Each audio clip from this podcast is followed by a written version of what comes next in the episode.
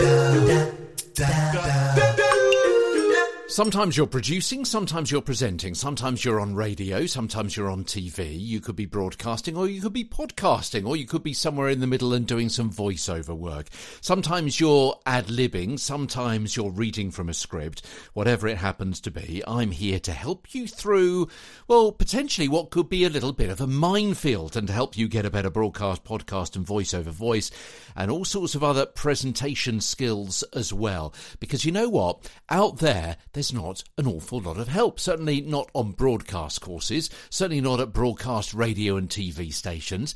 If you're a podcaster, then it's very difficult to get some personalised help without spending hundreds and hundreds of pounds.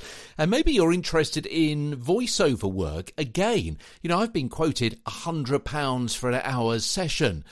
All of these short daily episodes are free, and even though it's not tailor made personal advice, it gives you a great understanding and some grounding in what to do and how to do it. So, your £100 an hour fee is going to be better spent when you do go to somebody for that eyeball to eyeball personalised presentation advice.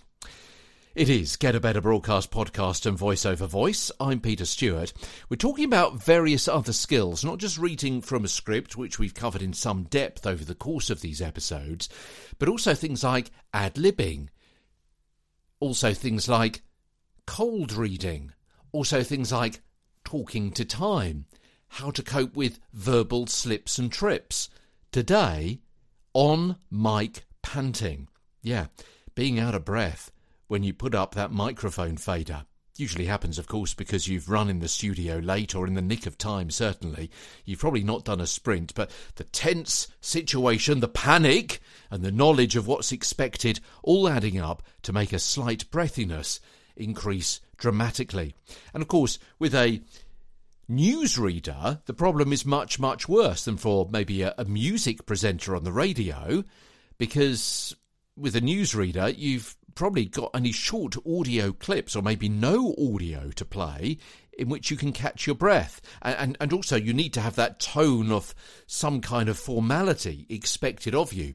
With a radio presenter, you can put one, two, three songs together and you can compose yourself and bring your breathlessness down to a more acceptable, constant level. It's almost no way around breathlessness once it's started, but to play a song, calm down, take deep breaths, and refocus. If you've got a co presenter, of course, they can take over for a minute or two while you regain your composure, or you may simply want to explain what the problem is and move on the very best you can. Why haven't I mentioned podcasts? Why haven't I mentioned voiceovers in this regard? Well, usually because they are recorded, so you're unlikely to be getting into the studio late, so much so that you're going to be breathy. Yeah, you'll just delay your recording for another two or three minutes until composure has settled in. And with composure comes confidence. With confidence comes a better broadcast, podcast, and voiceover voice. Tomorrow, avoiding studio hiccups caused by hiccups. From London, I'm Peter Stewart.